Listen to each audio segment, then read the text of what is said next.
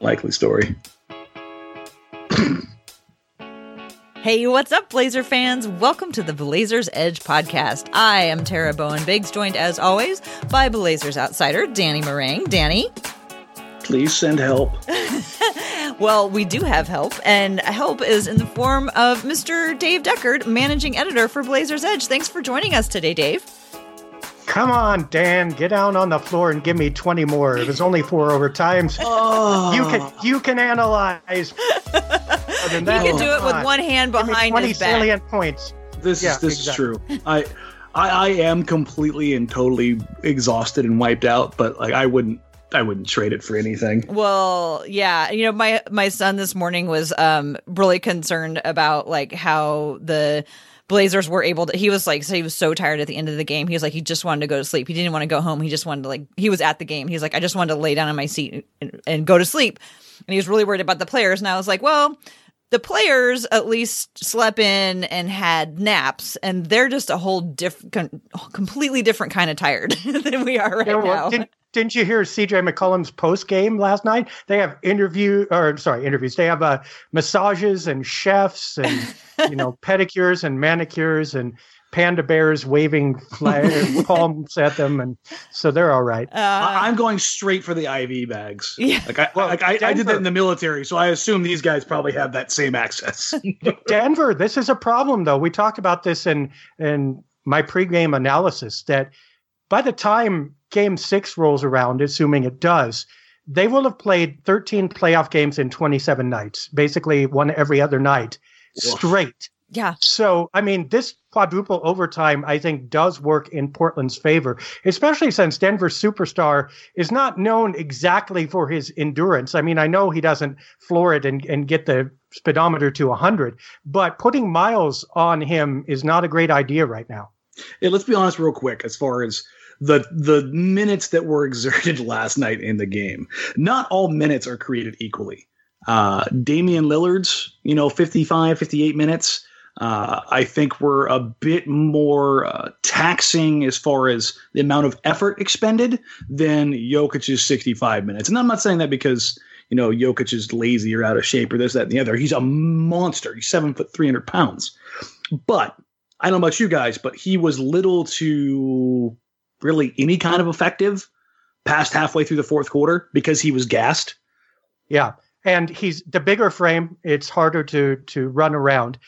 But you yeah. could see his his vision tunneling in. The big one was, I forget, it was the end of the third overtime, I believe. They all blurred together, where he had the ball at the top of the three-point arc and time was running down. And Blazer defender fell. Was that Harkless or Aminu on the sideline? Yeah. And And Jokic had a teammate wide open for the three-point shot. And instead of passing it, which he'd do in his sleep uh, under normal circumstances, he heaved up kind of a semi-fadeaway over a defender's hand, and it missed badly. And you could just see the fatigue eat away at his ability to process and his ability to move. And again, this isn't a shot at Jokic. The, the Kanter had a layup fall two feet short. Dame oh, had a layup that fell a foot short. Those guys were running on absolute fumes. But I, I think the narrative's a little bit weird, a little bit goofy when you look at just the minutes played. Like, don't get me wrong, Jokic stayed out there and he played like a consecutive like forty minutes or something insane like that. But they weren't the most effective of minutes, particularly in the late portion of the game. Well, I since we didn't get to hear Dave talk about his reaction to the great uh, game five shot, Dave, I would love to hear your reaction to just what happened last night in the Blazers' one forty to one thirty-seven quadruple overtime victory. What was going through your head as you were watching this game? And you can start at any point, first quarter or the third overtime. Well, let's start before that. If you miss my impressions, you can find them on Blazers Edge dot com. I often publish there. And uh, also, uh, last night's game was nearly impossible to analyze. First, you had to enjoy it. If you're, if you're not, if you didn't enjoy that, if you didn't ride the roller coaster, I feel sorry for you. And not just on the basis of being a Blazers fan, just the twists and turns. And Denver would get ahead and get an advantage. I believe it was in three or four overtimes that they actually led in the final minute. And then it was fascinating to watch them either because of fatigue and lack of motion, or I think more likely because of their youth and inexperience. Once they got ahead, they tightened up and they tried to run their plays uh, more in an isolation, more in a typical N B A style where your superstar makes plays for you. And that's not their game. I mean, they do have one, but he's a multi-purpose. He, Jokic passes, Jokic shoots, Jokic goes high and he goes low. Almost none of that happened. And it, everybody tried to turn into Damian Lillard. It just didn't work for them. It made Portland's defense easy. So that was absolutely uh, one fascinating aspect of it. Another one was how stubborn the Blazers were in valuing their possessions.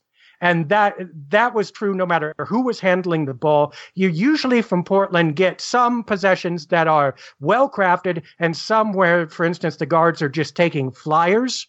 In this case, even when the guards were going into I S O, everybody was moving around them. Everybody was going for the rebounds. When the guards themselves got the rebounds, I mean, the, the ultimate play was C J McCollum in the fourth overtime.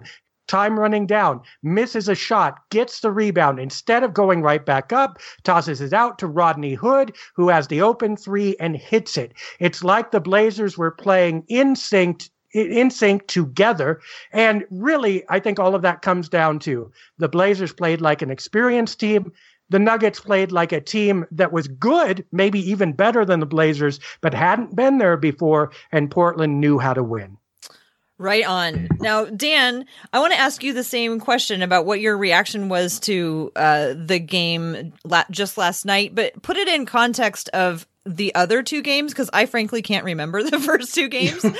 So, you know, how was it to you, in your opinion, um, you know, in relation to what we've what they had already played? So we, we had Brennan Vogt on when Adam Mares is obviously a friend of the show, a friend of mine. He's they're they're in town. I've been talking to those guys kind of coming into this game off of a one one, you know, series. And and this is an important game for both teams, for Portland to protect home court and to kind of hold that that you know that grasp on it. And for Denver, they could wrestle it away. And the longer that game went, I mean, it got to the point where I, I looked at, at Uh, Joe and Shane, my co-hosts, and I, I said, the winner of this game is going to win this series.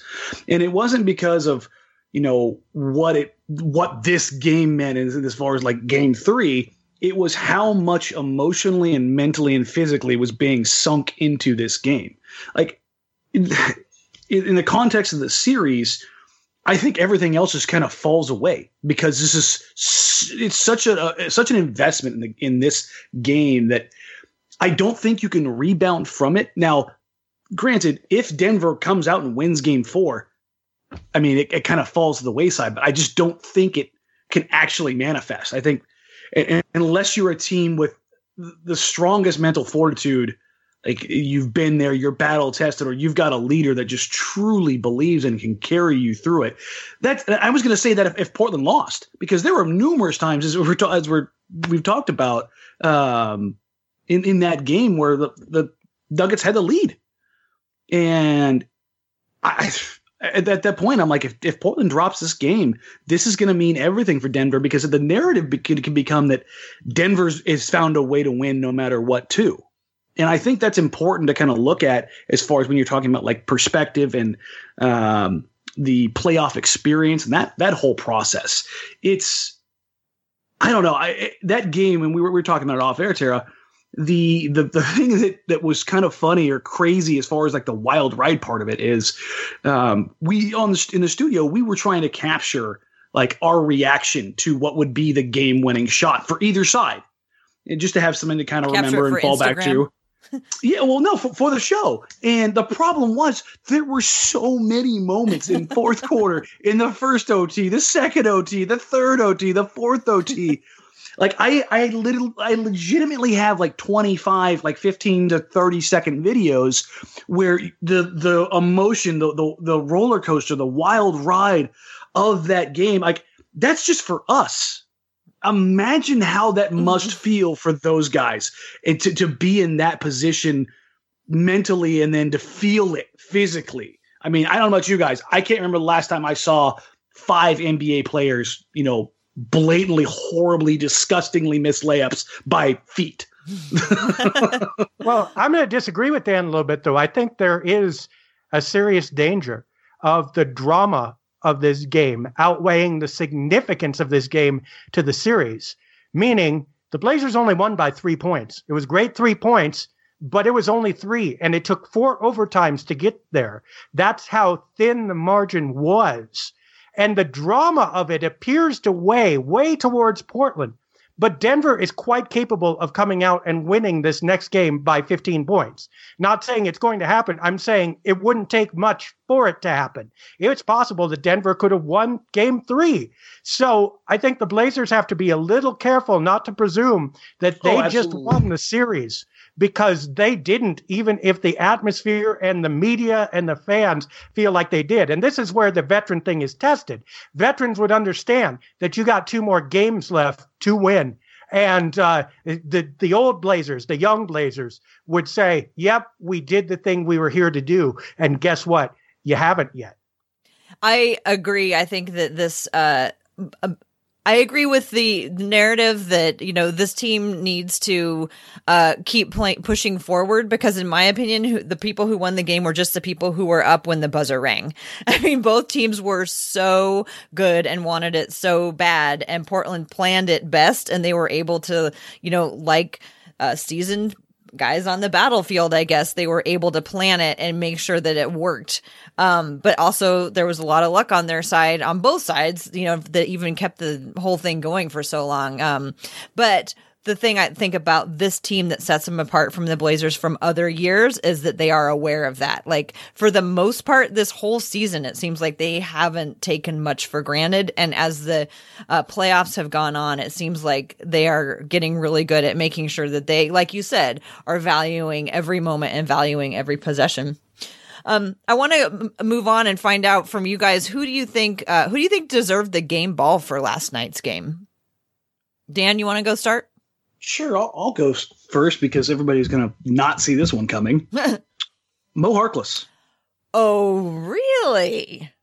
For a guy who rolled his ankle so significantly, his ankle touched the floor while his foot remained on the ground. Um, yeah, to gut it out like that and to be that effective. Um, he struggled from the field as far as going one of five from three, but the one three he did hit was massive. Defensively, he was phenomenal. Yeah, Jamal Murray had thirty-four points, but guess what, folks? It took had. thirty-two shots to get there, and a lot of that was Harkless.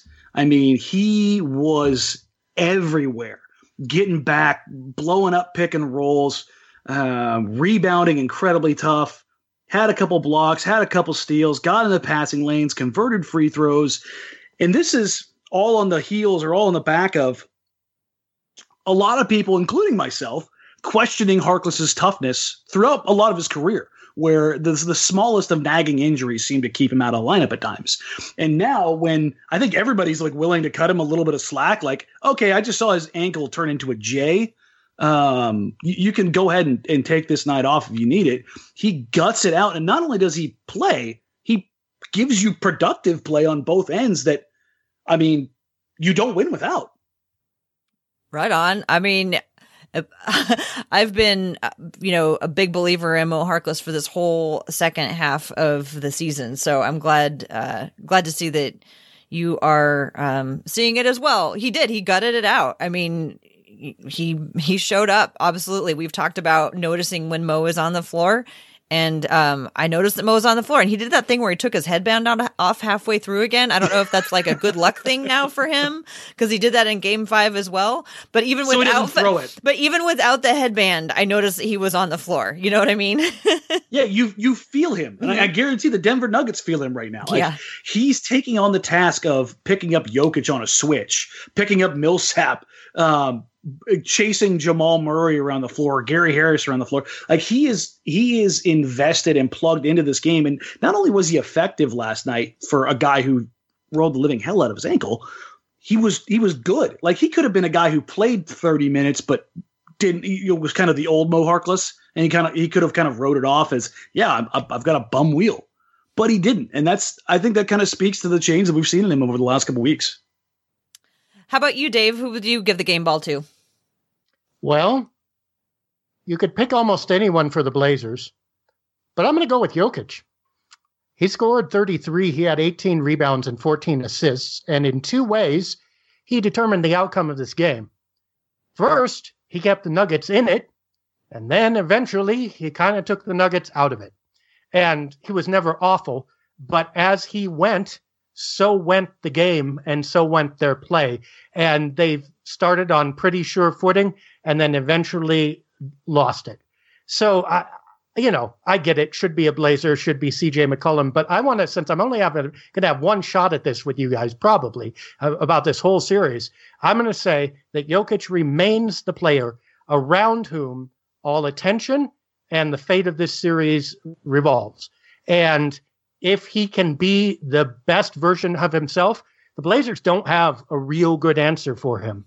And it's only because that uh, his gravity ended up less or pointing in a different direction that that door was open for them to edge out a three-point win. So I see what you did there, being all clever, uh, jumping in with Jokic.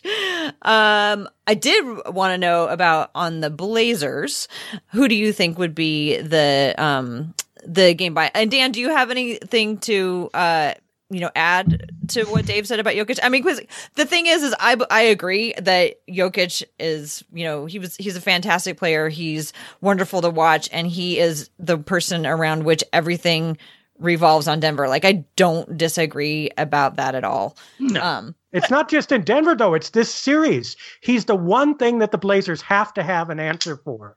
And it's he's the one thing, he's the one player their defense bends around. They will literally take shots from anyone else that aren't layups rather than let him free. I mean, that, that's, that's, I mean, that's about as spot on as you can get, because uh, game two, kind of going back here a little bit, um, the Blazers defense showing from the short corner and doubling with C J McCollum to give him a different look, and leaving Gary Harris, who's a phenomenal corner three-point shooter, over and over and over again, had me about ready to tear what little hair I have left out. And it proved out to, over the long haul, to work out. They they just couldn't hit shots, and they're willing to to bet the house, basically, on the Nuggets not being consistent shooters, not stepping up in the moment. And I mean, if it's not the same entirely, but it's kind of what the Pelicans did to the Blazers last year. Listen, you you've got other guys. We don't care about them. Guess and, who called that strategy before the series started?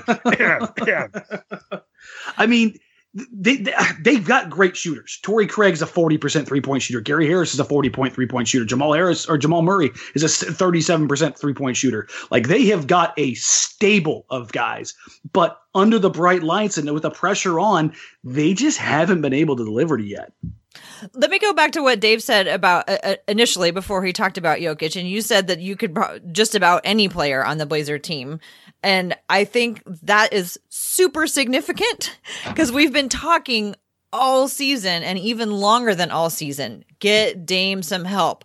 Have it mm-hmm. be somebody besides Dame and C J who are scoring the games. And we thought we had it with Nurkic, and that was exciting. But one of the things that I think is so exciting that we have seen about in these playoffs is other guys have been stepping up. I mean, C J McCollum is one of them. Last night, forty-one points, eight rebounds. Sure, it took him like nine hundred minutes to get them, but he, but he looked like he could go a whole nother game. And something about like conditioning with C J, it's like, I think we've all known that C J can, you know, he runs more than anybody else in the N B A, but I don't mm-hmm. think I fully appreciated that his conditioning and uh, how extraordinary it really is. It was if pretty funny gonna- in the press conference where he said, I'm, I'm six foot three, one hundred eighty-nine pounds, and I can run for days. I, I just thought that was kind of funny, 'cause he's, you know, he's listed at like two ten. yeah, and if, yeah, it's pro- it's professional wrestling weights. Anyway, uh, if you're C J the Destroyer, if you're going, to, if you're going to pick up a, a Trailblazer, I think it's got to be C J, because not just for the volume of points, but the absolute coolness with which he scored it. I mean, coolness like uh, cool hand Luke, mm-hmm. uh, Steve McQueen coolness, mm-hmm. not awesomeness. Uh, that it, it wasn't. It was. It was no thing to him. He he had the opportunity because they weren't going to let Dame shoot. He took it. He put everybody in the washing machine into the spin cycle and hit shot after shot after shot after shot. If he misses one of those, this is a whole different game. And uh, he was absolutely fantastic in a much different way than Lillard does, but absolutely as deadly and effective. The, the thing about C J, we're, we're, we're quick there, I, I think that is going to get lost in this night because his night was so big on the box score was how big it could have been from a highlight standpoint. And this is a very tiny point, but how many times did he absolutely brutally break somebody off that like the entire crowd went full and one, oh baby, oh baby. Like it was, it was nuts for him to only miss the shot. It was like, no, you can't cook somebody that bad and not hit the shot. But that yeah, was but like when it counted, he drawback. didn't miss. Yeah, he no, didn't no. miss when it counted. It, and and and I think you're astute there.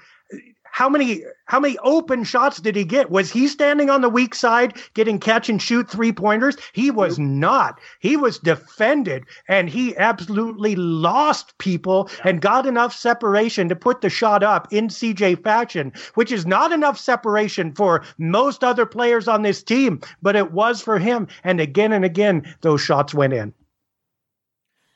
I w- would give one more, want to talk about one more player, even though, like you said, so many of them, including Rodney Hood with his uh, three point shot that ended up winning the game. Enes Kanter is just unreal. And I don't say that lightly. I try to avoid hyperbole, but I feel like with Enes Kanter, I don't know if it's him. I don't know if it's the perfect fit. I don't know if it's the system and it's just all clicking, but I can't believe that this is the Enes Kanter that the rest of the N B A has been watching for all of these years. This, this player who is here on Portland is absolutely playing through everything. He is just like, he's like all heart. I, that's the only way I can think of to describe it. He is all heart. And he's just shown up every game that we just keep thinking, oh no, how, you know, he, he's done. Like he can't. He, how can he keep playing? And I understand that, you know, he has a shoulder injury and that they would like if he was unable to play, you know, because it was going to make it worse, they wouldn't let him play or whatever. Um, but I, I just can't I can't wrap my mind around how tough he is and how he just keeps coming back for more. And he just keeps putting his head down and taking it. And he would that first half of the game. Granted, Jokic got a hold of things uh, in the second half, but that first half of the game, Kanter was driving Jokic nuts. Uh, and he was having a really hard time trying to figure out how to break free and get his points on him. So I think if I was going to give it out, I would give it to Kanter. Does anybody have any problem with that reasoning? I don't, I don't have any problem with it. I, I the thing is about this, this playoff run, and we were talking about it beforehand, is this is the most obscenely ridiculous thing I've ever seen in my life in sports. Just the whole thing in general. Uh, just the whole thing in general, like a four overtime game. Okay, I, let's let's rewind this. If I went back in time to the day before Yusuf Nurkic broke his leg, and I told either one of you the events that were going to transpire with a hundred percent certainty, there is not a chance in hell that neither one of you would laugh at me, scold me, run me out of the room, and just tell me you need to make up a better story than that because it's not believable. We do that anyway. Exactly. Like it, it's it's insane what has transpired from the time that, that Nurk broke his leg. Well, and, and I'd support what you said, Tara, one hundred percent, that he is playing at another level and putting in more effort and more targeted effort than we've yet seen. At the same time, Uh, his assignments in the playoffs have been pretty clear, and the help he's gotten, and I think this is a key, because in both series, but especially in this one, the Blazers have been willing to commit other defenders to help at the center position. which takes the burden off of him slightly. Although he still has to stand in and he's still giving a great effort, it's not all on him. They don't mm-hmm. rise or fall with his defensive ability. And that's made all the difference in the world. It also explains why you don't haven't seen this from him before, because you just can't do that on a nightly basis for eighty-two games, nor would most teams care to. Uh, but for Portland, it's working. Right. The, the other guy here that I think that is clearly the guy right now outside of the superstars is Hood.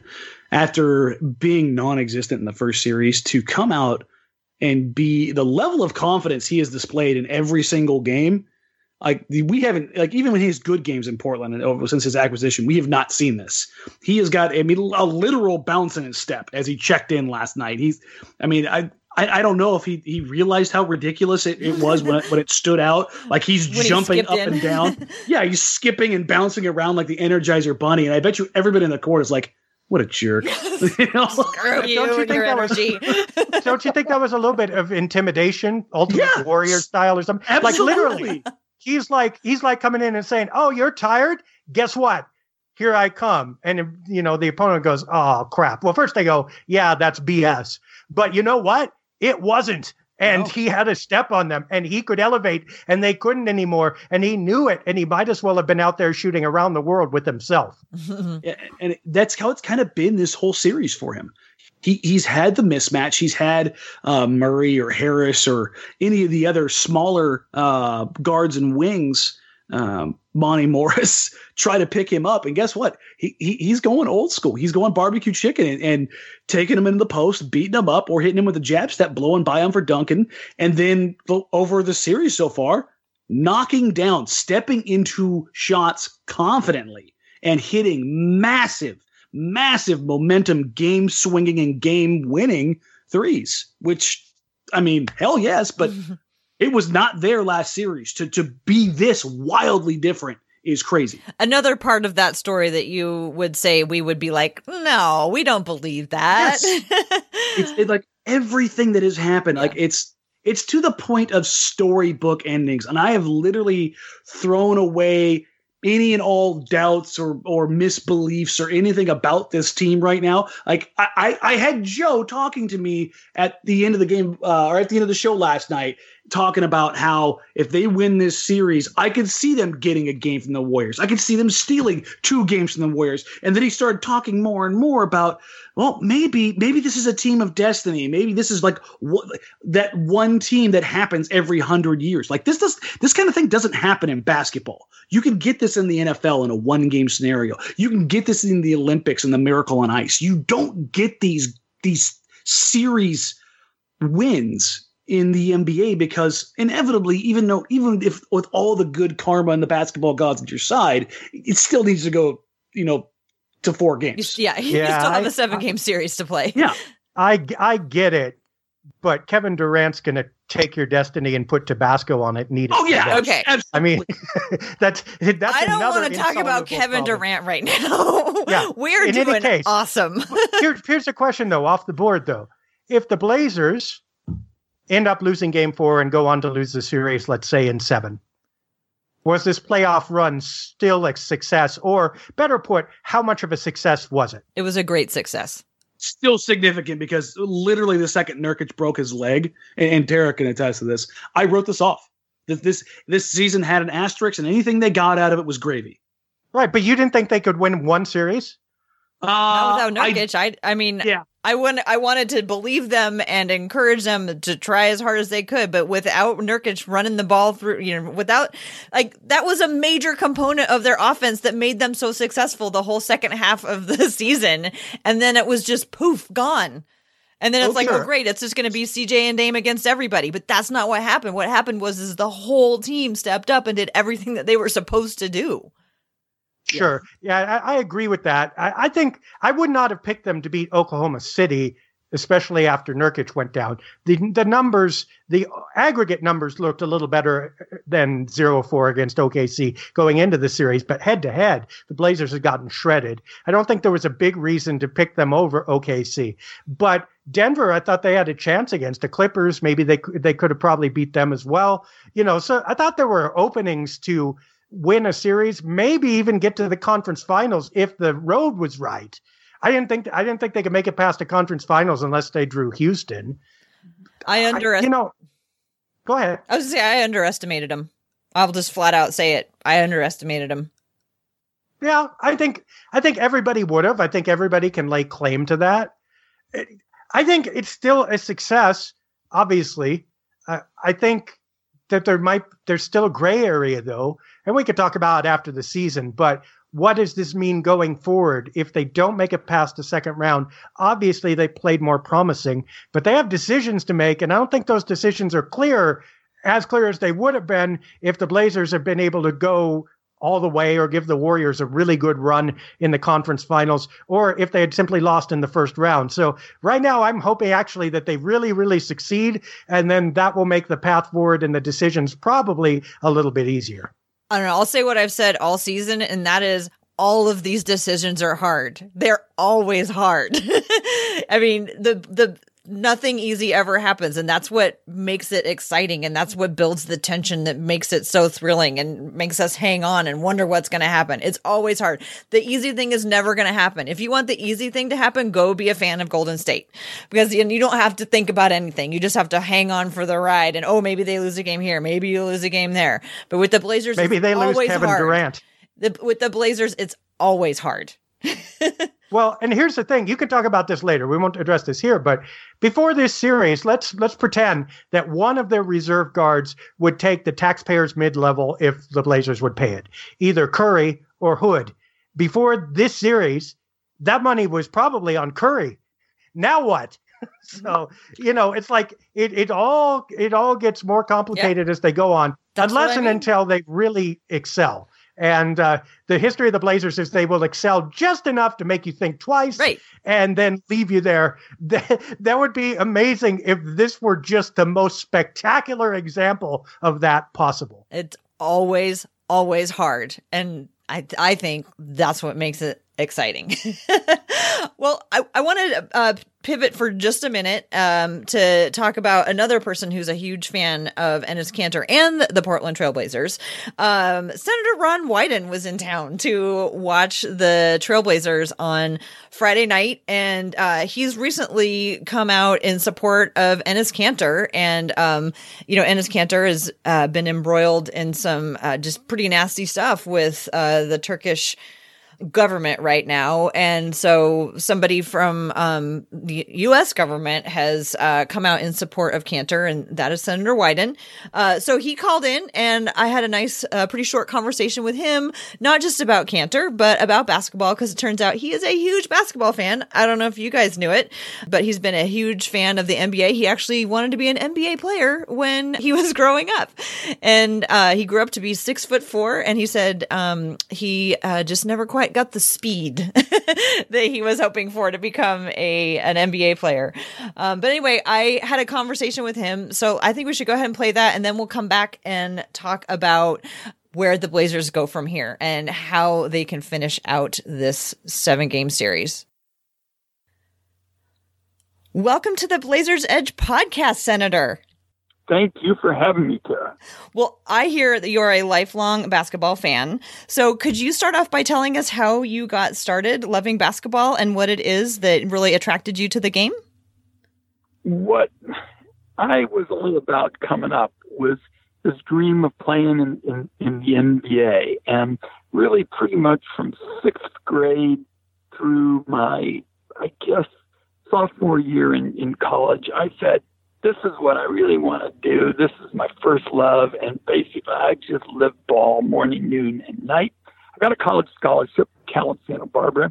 Towards the end of my freshman year, reality began to kind of sink in. And I said, I'm not sure I can make it in the league because I'm too small at six foot four. And I'm making up for it by being really slow. So this just isn't necessarily going to happen. So I finally started studying, and then I transferred to Stanford. And, uh, you know, now um, my wife and I are older parents. We got small children, and we just uh, are always having family horse and going to games. Just It's just something that I think kind of embodies, not only is it my roots, But, you know, when I got out of, out of law school and the Blazers were coming on in the seventies and Larry Weinberg had the club, and I was very close uh, to him, um, all those experiences came came together. And I also um, adored my high school coach. So, I mean, these are kind of the things I really remember. I'm I'm wondering, are there things that you learned when you were playing in, uh, you know, in high school or in college or even as a youth that you still carry with you today? I think probably more than anything, the difference in life is whether you really come to play. Some people have such extraordinary gifts that they really don't have to throw themselves into it to succeed. But for the most part, for people with sort of modest, you know, talents, I put myself in that uh, in that arena. I mean, it's all about whether you just really want to focus and, you know, lock in and come to play. And one of my colleagues in the Senate uh, once said, said, I don't agree with Ron on everything, but I'll tell you, he always comes to play. And uh, I said, he just made my day. That's very cool. Well, I hear that there are, um, you know, pickup games uh, among Congress members and, and their staff, and sometimes there's even charity games. Have you ever participated in any of those?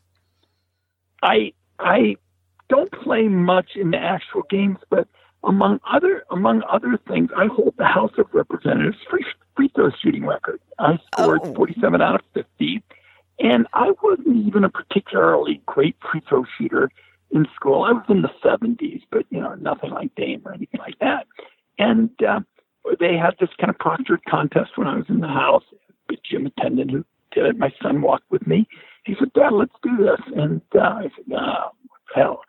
Um, Missed the first one, ran off about fifteen, twenty in a row. Missed another one, ran off, you know, another big, uh, big set, you know, fifteen, something like that. One more, forty-seven out of fifty. And, uh, you know, I now live in fear that somebody's going to get me in another free throw shooting contest and I'll hit a bunch of bricks and they'll take the award away from the first.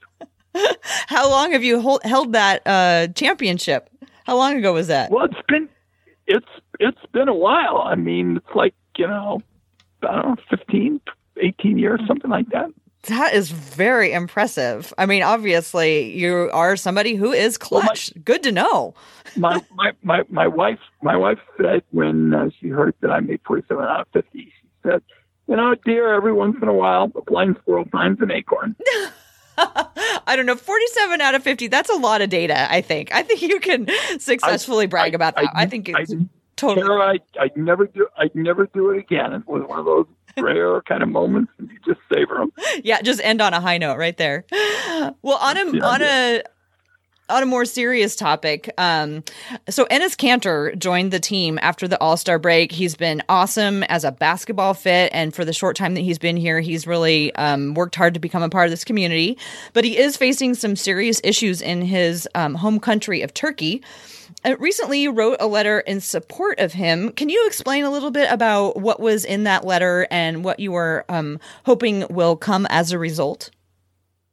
Well, first, first of all, this remarkable, courageous young man has really captured the hearts and minds of uh, of Rip City. I uh, I got kind of stuck in D C last uh, last night, all the bad weather and everything, and I went to bed. Uh, For about twelve fifteen uh, Friday Friday morning in Oregon, three fifteen uh, back back east, and uh, even as I got off the plane, people were asking me about Enes Kanter and, you know, how it was going and what happens if we play, you know, Toronto in the N B A Finals. And uh, I think it's just remarkable what what he's done to kind of be the face of the club. And, and look, Erdogan's a bully. Erdogan's threatening them, and in Rip City, when people try to bully uh, bully us around, uh, you know, we push push back. And so, among the Senate Intelligence Committee, I wrote a letter to the Secretary of State, Mike Pompeo, and I said we need the Trump administration to um, to, to stand up. You're always talking about, you know, human rights and uh, and you know, taking on these dictators. And so, uh, I made it clear even this morning when people were uh, asking that if we get our dream, and uh, and uh, the Blazers are in the in the finals, and they were uh, uh, dealing with Toronto. Said I'm going to make sure that I am doing everything I possibly can to Oregon's guy in the Senate Intelligence Committee to make sure that Enes Kanter can uh, travel there and play there.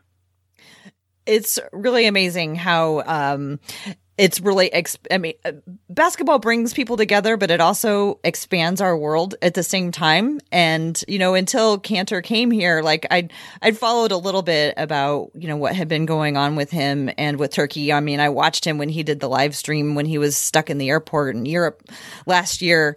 Um, but, you know, just when people, whether or not he's, you know, here after this year or if he's just here for a little while, you know, he's made an impact um, by being in this community. He's an incredibly appealing guy. My wife and I are, are older parents. My eleven-year-old son, William, uh, William Peter Wyden, went with me when uh, Enes and I got together in, uh, in March. And uh, what was really um, you know, exciting about it, first thing William looks at him and goes, "Daddy, he's like really tall. You're taller than everybody else, but he's way taller than, than you." I said, "William, yeah, I'm six foot four, and as you know, Enes is almost seven, seven feet. I said, "William, what I wanted you to do was to meet this wonderful young man who's being so courageous and speaking out for the right kinds of values and making sure everybody gets treat, treated fairly. And maybe someday you'll uh, you'll say you met him and uh, you grew up a little bit uh, like him." Yeah. And so young, too. I mean, I, I don't know what you were doing when you were twenty-six years old, probably something much more important than I was doing. But still, like so many of these uh, basketball players who stand up for something, we were, you know, remember, they were they're very young when they start speaking up. It's very impressive, just really impressive. It It is. And and and Enes Kanter, his work transcends basketball. In other words, he is the kind of person, when he talks about his father being harassed, about the sacrifices his family makes so that Enes can have these opportunities to play in, in the N B A, you just say to yourself, as I said to my son, this is somebody who's really a role model. For sure. Well, we have just a couple minutes left. You want to talk some hoops? Yeah, let's definitely talk some, talk some so hoops. How have you enjoyed this season? Do you have any highlights for uh, for the Blazers? Well, this this season's highlight, of course, you know, games uh, with the Thunder. I mean, everybody just looked at that, and just the idea that he's out there at thirty-seven, you know, feet, and he's going to take uh, he's going to take the title and walks off by waving at him. It was, it was something really to to remember. But there are lots of great moments. I mean, you talk about Enes. I mean, the fact that he's, you know, out there with this incredibly painful uh, shoulder injury and standing up to a to a bully. Um, C J, I mean, the fact is a lot of people don't uh, really recognize him nationwide, but what an incredible player he is. Made a lot of big shots against Denver in, in game game two. And uh, and the Chief, you know, Alfred Aminu, you know, I always uh, joke that my favorite uh, rendition of Hail to the Chief is when Aminu hit the three. Oh, I love that. I don't know if you know this, but uh, Chief is one of my absolute all-time favorite basketball players. Love it when people get to bring him up. I think I may have may have heard that. I mean, you know, I mean, these are these are really good, you know, people too. I, I think, you know, and you know, we had a few few years when, you know, what went on off the court wasn't exactly something you were Um, incredibly proud of, but these guys are just great, and um, all of them really kind of tried to reach out. Um, you know, Terry Terry Stotts, um, he stopped by when I got together with uh, with Kanter and uh, with Enes in, uh, in March. I mean, he's a coach who deserves a lot more recognition nationally. Hopefully, he'll um, he'll get it. Uh, but you can just go all the way uh, up and down the, the team and. Uh, And of course, uh, you know, Dame, you know, Dame's the city, Dame's Rip City now. I mean, he really represents our values and, uh, and on, on and off the court makes us proud. So last question, what do you think the Blazers are going to have to do to make it to the next round? Well, I think, I think a couple of things. I mean, you know, the fact that we won the second game, I thought was huge because, you know, if you, if you go down two in the, in the playoffs, that always, you know, is, is a challenge. Um, sometimes I think when you um, come out one, one, one, and you're at home, and you know it's going to be a Friday night crowd, you're almost too amped up. And so mm-hmm. I think uh, our, our guys are going to be very fired up. But it, it just it just feels so positive this year. They play well together. They complement each other. And, uh, you know, I think uh, if we just keep, uh, keep building uh, uh, on what we've uh, already accomplished, we've overcome a lot, no question. They're, they're being injured. Everybody under normal circumstances says, oh, that's it. You know, we don't have a way to be in the paint against uh, against Denver. But uh, um, there we are competing. And just the fact that he was at game, um, game five against Oklahoma City, everybody loved that too. So we've overcome a lot. Mm-hmm. Didn't didn't get here by osmosis, let's put it that way.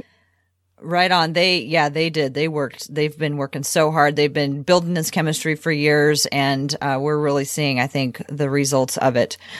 Well, I want to thank you so much for taking the time uh, to join me. And uh, it sounds like you've been cheering for the Bla- Blazers real loud. So losing your voice from all that cheering, right? Been cheering from some of the great moments. You know, Larry Weinberg um, sent me to talk to the Soviet Sports Federation about Arvydas uh, Sabonis. It uh, reminded me of the Rocky movie, you know, when uh, when you, you had everybody from the Soviet Sports Federation, you know, talking, and uh, you wondered if you were going to have some kind of foreign policy, you know, cal- calamity. And uh, I've just I've just enjoyed um, being uh, somebody who could say that, you know, our our trailblazers and and Rip, and Rip City is uh, is really the Oregon way. Right on.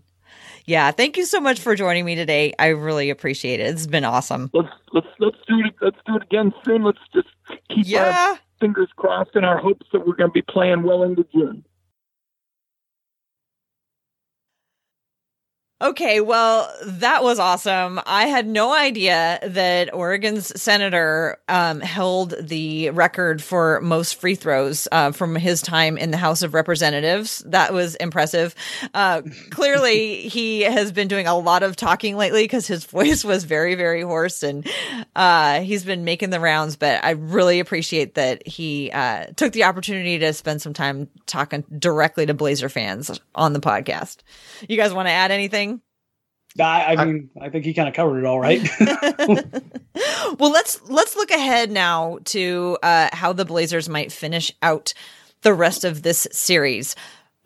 Do we have any latest word on Kanter's health? Because I know at the end of the game, he was talking about he was unclear whether or not he was going to be able to play. Have you guys heard anything lately? Uh, I have not. Um, I've been kind of out for the morning, but I haven't seen any updates. I don't think they ended up having practice today. I think they just had a oh, film set. I think right. they just had a film session and treatment. So I hope and for not. the playoffs, honestly, for the playoffs, they're going to try to keep that kind of thing under wraps as yep. long as possible because they don't want to tip off the opponent uh, and or create a weak spot. Now, obviously, it's already known. You can see Jokic going at him. And by the way, that's playoff basketball. I mean, I, I'm sorry I don't like it. It would really suck to be the guy with the injury. But if you're out there playing with an injury, you can expect that your opponent is going to exploit it one hundred percent in professional sports because nobody's going to remember that ten decades from now. All they're going to remember is if you won. Exactly. We talked about this in the O K C series. What what did I say over and over about Paul George, Tara? Yeah. You said if, he's gonna, if he's going to be out on the floor, you have to test it. You have to run him into as many screens as possible and all that kind of stuff. Like, But that that that clip that's circulating of, of Jokic throwing his arm, I don't have a problem with it from like a clean or dirty perspective. The only thing I have a problem with is whether or not they're going to call a foul or not. Mm-hmm. The, the inconsistency in how they've kind of called the big men um, in two of the three games has been one of those things that makes you scratch your head. Uh, and I, I'm harder on the refs than probably anybody. Um, the flip side of this is I thought from basically the fourth quarter on throughout the rest of the game, it was an incredibly well-officiated game, and they just kind of let the players handle it, and nothing really crossed the line of um, egregious uh, other than a couple, you know, travel calls. I mean, if you look at the last two-minute report that came out, it actually is a last twenty-two-minute yeah, report. uh, I went through every one of the calls, and the and the staggering majority are correct non-calls, and the other ones – Uh, I think a few more went against Portland than went against Denver as far as the incorrect call, but almost all of those were travel calls. So they weren't like physical contact type calls. Um, and in that case, like, cool, I, I, I can get behind that. I, I just I just want to see the the big men, as uh, Stephen Adam likes to call them. Uh, I just want to see them officiated to the point of basically where unless they're tearing each other's arms off, don't call a foul. What do you guys think they're going to be looking at at those film sessions? Do you think how much time do you think they're going to spend on uh, Damian Lillard having um, Will Barton come up from behind him and block shots? I never want to see that again, ever. Uh, I well, mean, you know, we'll... Barton had fresh legs, though. Yep. I mean, he was another guy. And by the way, he made a lot of mistakes early. He scored over them late. But Barton has not really been a positive in this series until the last couple overtimes. So I think the Blazers will live with Will Barton and how he's playing. I think, if anything, uh, they probably need to adjust. And, and again, the, this is their game plan, to let people loose on the perimeter if it means keeping Jokic out of there. But at this point, they're kind of doing neither. So I think they need to adjust a little bit how and where they double from. And in addition to just when the double team comes, when to get out of it and get back and where's your man. Because that's the part, if any part of the defense is falling apart, that's it. You make the initial play, but then you're stuck in no man's land and Jokic either scores over you or the pass is so easy and the shot so wide open that you're just dodging bullets all night long. Dan, what would you add for film I, study I, time? Realistically, yeah, I, I think the the plan is sound. Um, I, I like the aggressiveness that has been there for the last couple games. Um, I would like to see when they do double, or if they are going to bring that double when Jokic is in the post. Um, I would like to see it basically anybody other than C J McCollum being the guy, because I, realistically, and this isn't a, a, a shot at C J. C J's six foot three and one hundred eighty-nine pounds. How big is Jokic? Bigger, like, yeah, much bigger, slightly bigger. So that that help, and coming from the, the, the corner, how effective is it really? And, and what's what's the net value of C J helping? Like, if C J's helping off of Gary Harris in the corner, who a guy who historically has been very, very good from that spot, do we think that over the long haul that that's not going to, you know, play out in, in Portland's favor? So I'd like to see, like, mostly just slight adjustments. The, the, I think the game plan itself is very sound. I think the execution, for the most part, has been very good. Uh, I, I like that Portland's still being aggressive in the passing lanes. I mean, the, they're they're getting more steals in games right now than I've, than I've ever I think I've ever seen this iteration of the team. They had, what, thirteen last night? And Dave hit on this a little bit as far as ball security. This that four overtime game was dumb on one particular point. thirteen turnovers for the Blazers. Yeah, thirteen did, turnovers when you're that tired. How That's come insane. All of a sudden they figured it out? Because, like, what, what have you noticed anything different, or is it just yes. that that tension? What do you, what no. do you notice is different? I mean, if you're watching the broadcast last night, you know exactly how many times per game Jokic is touching the ball, right? Um, the, the E S P N couldn't shut the hell up about it. But the other thing was the amount of time that he has the ball is one of the fewest. It's like less than ten seconds per possession. Meanwhile, Dame and C J are holding the ball significantly longer, seven, eight, nine seconds. Well, when the ball's in Damian Lillard and C J McCollum's hands, your your two best ball handlers, playmakers, creators, whose hands is it not in? It's not in Aminu's. It's not in Harkless's. It's not in Collins. Guys who have got a little bit of case of butterfingers at times, and that, I think, takes away from the opportunity cost of those turnovers. Now, that doesn't make Dame and C J immune to those. We've seen we saw Dame in, in game one with some boneheaded, atrocious, just try to split the defense, loft lollipop passes over the coverage, that kind of stuff. But I, I think when you look at those guys, when they're holding the ball, and this is kind of that, you know, which side of the knife do you live on? Um, things are going to be better in the long run, even if it does limit some of the effectiveness of the other guys, because you're you're taking such prized care of those possessions. Well, it's not just, though, Dan, let me interrupt here, that it's not just that the other players aren't touching it. When they were touching it in game one, they were holding it, and there was a mm-hmm. lot of indecision. They were passing up open shots, thinking, should I shoot this? They were then dribbling or passing into coverage, and that was a disaster. Right now, when Aminu or Harkless or even Zach Collins touched the ball, uh, Myers Leonard too, Jake Layman when he was in for ten seconds in game two, that they're either shooting it right away or passing it quickly. And that decision-making process, I think, is what improved even more than their physical ability or the defense. And uh, credit to them for doing it. Credit for the coaching staff, who I assume gives them the confidence to say, look, we're not going to yell at you if you shoot this shot and miss it. We're going to yell at you if you if you hold it mm-hmm. and uh, it results in a turnover because you had an open look that you didn't take because you weren't sure. Then you can't stay on the court. The perfect example of that, I think, is is Collins, who clearly I've been hard on in the past. He, in that game, offensively, every single three that he took, I was like, yes, hell yes, that is the right play. Take that shot, get your feet set, let it fly. I had a couple people around me like, but you, you don't usually cheer him on. I'm like, it's in the flow. He's taking he's taking the shot he needs to take. Alfred Aminu, I, I've talked to a few people in the past, you know, twelve, eighteen hours who say, what was Chief doing out there on the floor? Blah, blah, blah, blah, blah. He was two for nine. Yeah, but you know what? In the course of those overtime games or overtime periods, Chief was taking the shots he needed to take on those kick-out threes. They were good looks. Did he knock them down? No.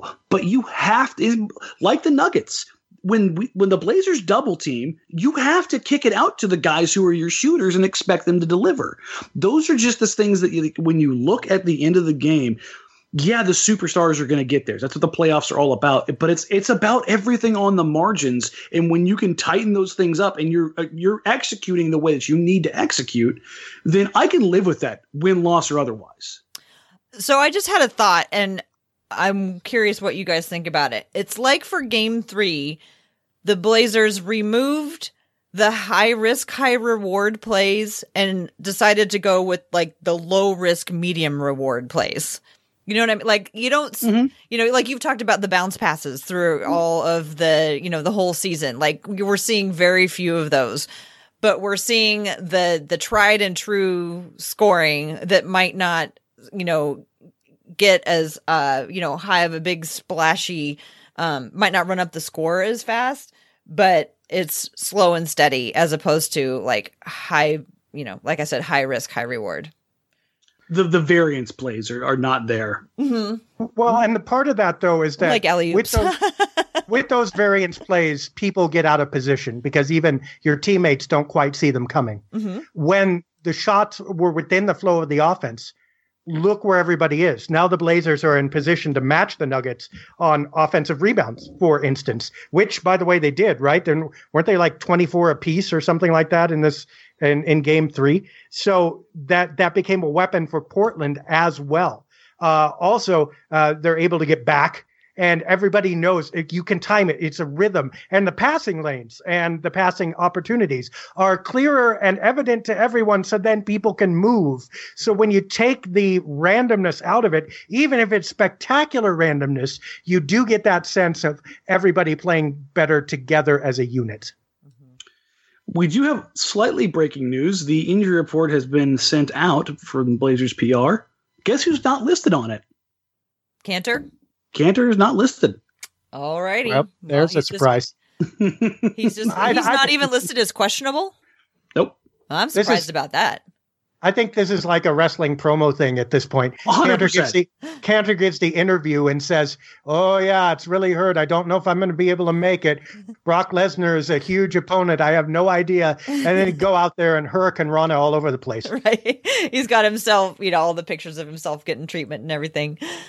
Yeah. Well, guys, I think we should wrap it up there. Um, you know, thanks to all of our listeners who have, um, you know, been, uh, supporting us through this whole, uh, um, this whole playoff run by consistently listening. You can call it an ordeal. Well, we keep putting out content because stuff keeps happening, you know, yeah. for, for so long, we've been so steady with our regular, you know, schedule, but there's just so much happening. We just have to keep talking about it. So, um, we're going to keep talking about it as long as stuff is happening. And thanks for the list to the listeners for, uh, always listening. It's, it's great to know that people are out there and want to know, um, you know, want to hear what's going on. Uh, you guys want to go ahead and tell folks how they can find you just in case they don't already know? Go ahead, Grand Poobah. Well, there's a little website called Blazers Edge dot com. You can often find me writing there, uh, at Dave Deckard on Twitter, or e- email me, blazersub at gmail dot com.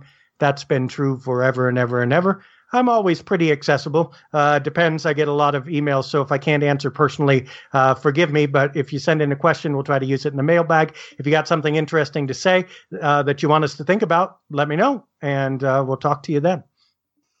All right, as always, folks, you can find me on Blazers Outsiders before and after every game. Uh, we'll have the immediate post-game coverage for N B C Sports Northwest since the uh, network coverage is all national now. So thanks to everybody who's been joining us. Yes, we've seen a lot more people watching the show with uh, the playoffs and how crazy things have been. It's been an awesome experience.